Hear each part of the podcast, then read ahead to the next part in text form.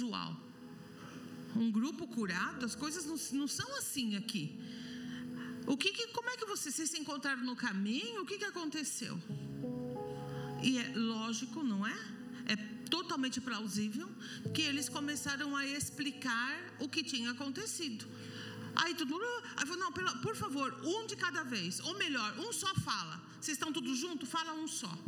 Aquele que mais desenvolto em palavras tal, deve ter dado um passo à frente e deve ter falado: olha, nós somos judeus e, e, e tem um samaritano junto com a gente também, e nós estávamos lá na divisa de Samaria com a Galileia excluídos, como, como, é, como é mandado, ordenado, e a gente ouviu falar que Jesus estava indo para aquelas bandas, e a gente se reuniu ali ficamos lá. Quando ele passou por nós, nós guardamos a distância, porque senão eles seriam penalizados, guardamos a distância, e a gente começou a gritar, a chamar, a clamar por ele porque a gente tinha ouvido falar que ele já tinha feito algumas coisas e ele poderia fazer por nós. E a gente começou a gritar e a clamar. Ele nos ouviu e simplesmente nos mandou ir ao sacerdote e nos mostrarmos aos sacerdotes, ao sacerdote. E no meio do caminho, durante a nossa andança, né, até chegar em Jerusalém, a gente começou a ficar puro da lepra a gente começou a ficar purificado. Eu não posso imaginar como que aquela, aquela, aquele levita deve ter ouvido aquela história. E ele deve ter falado: e agora o que, que eu faço? Levo para o sacerdote? Não levo?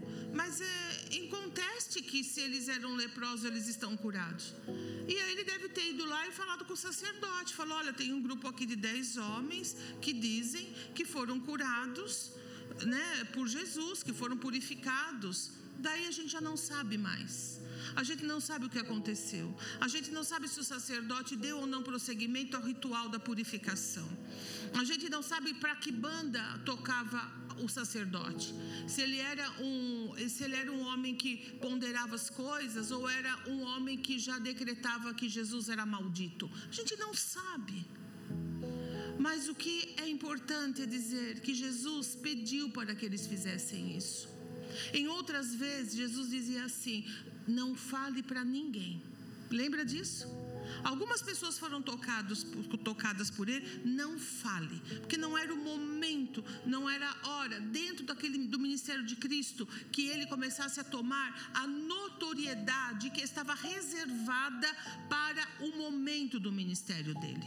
Mas aqui nós não vemos isso.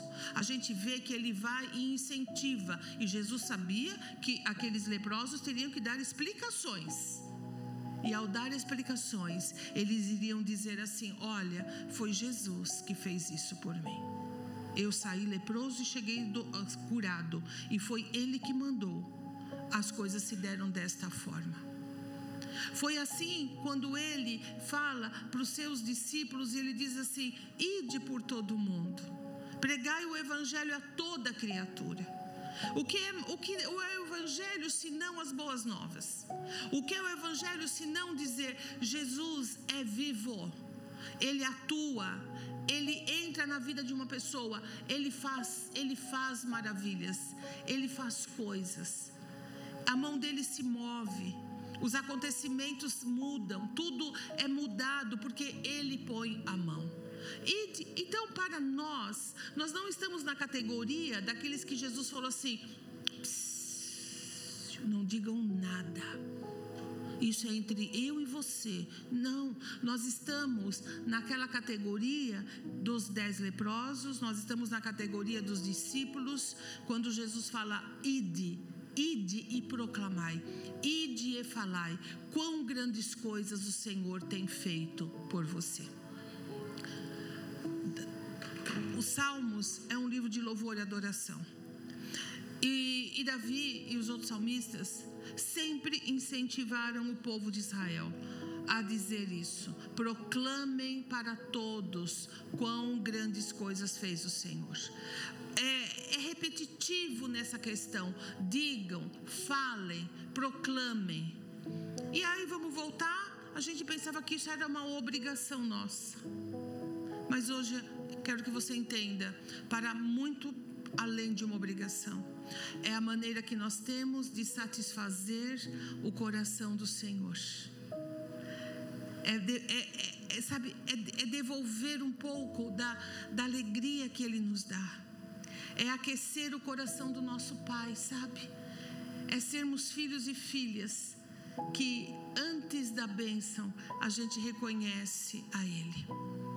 E somos chamados a proclamar as virtudes daquele que nos chamou das trevas para a sua maravilhosa luz.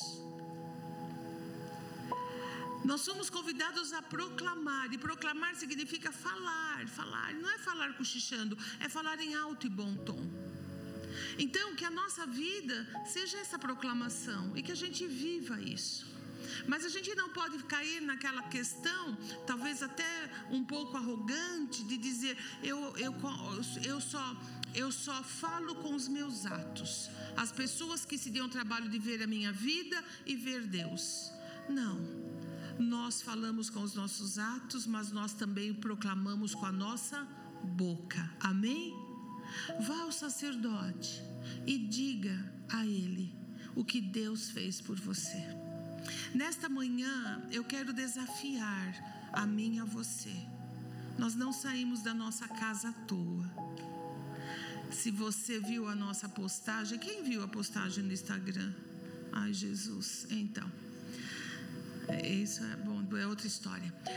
É, então, se você viu, você já sabe, você já veio para cá assim. Se você não sabe, lá no Instagram, nossa igreja convidava você a vir com bênçãos da mente e no coração para contar. Não é porque você deva fazer isso, sabe? Não é porque é uma obrigação. Não é porque você vai deixar Deus triste. Porque Deus te abençoou, porque Deus quis te abençoar. Amém? Ele fez porque Ele quer fazer e faria de qualquer jeito mesmo. Você orando, Ele realiza. Mas se você hoje quiser dizer, Senhor, eu sou igual o Dan, sabe? Eu fico muito feliz com o presente, mas eu quero voltar para dizer: ai, que bom, que bom que o Senhor me deu. Eu quero dar a você a oportunidade, a mim também, da gente proclamar quão bom Deus tem, tem sido para comigo e para com você. Vamos ficar de pé? Senão vocês dormem, pelo amor de Deus.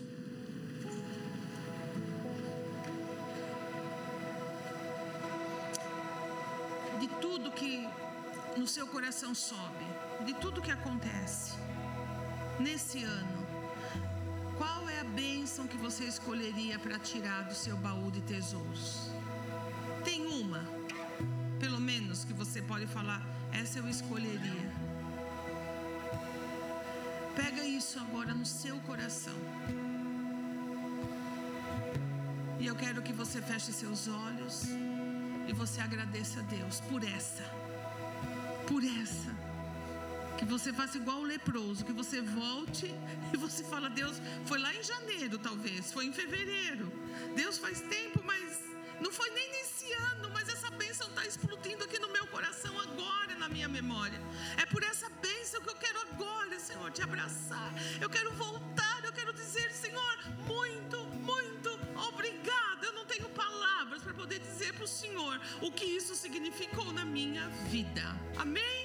Feche seus olhinhos e faça essa oração ao Senhor de todo o seu coração.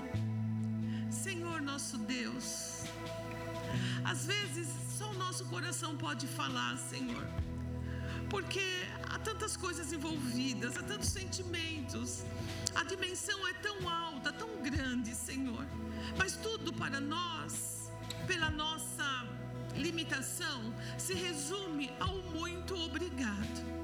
Aquele cego, ele se jogou no chão, ele se prostrou com o rosto em terra em sinal de profundo agradecimento, Senhor, porque era da cultura, era do costume, mas antes dele, o coração dele foi grato a Ti. Hoje, dentro da nossa vida, da nossa realidade, nós temos uma palavra que a gente diz, duas, muito obrigado. E essa palavra resume tudo, Senhor. É o nosso coração que se derrete, é a nossa vida que se põe. Senhor, nós queremos agora lembrar isso, sabe?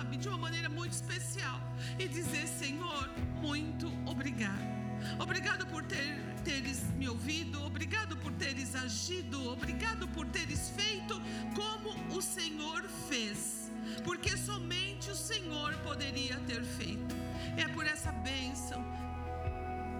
esse, é por esse mover teu, Senhor, é que nós queremos te agradecer e te louvar de todo o nosso coração.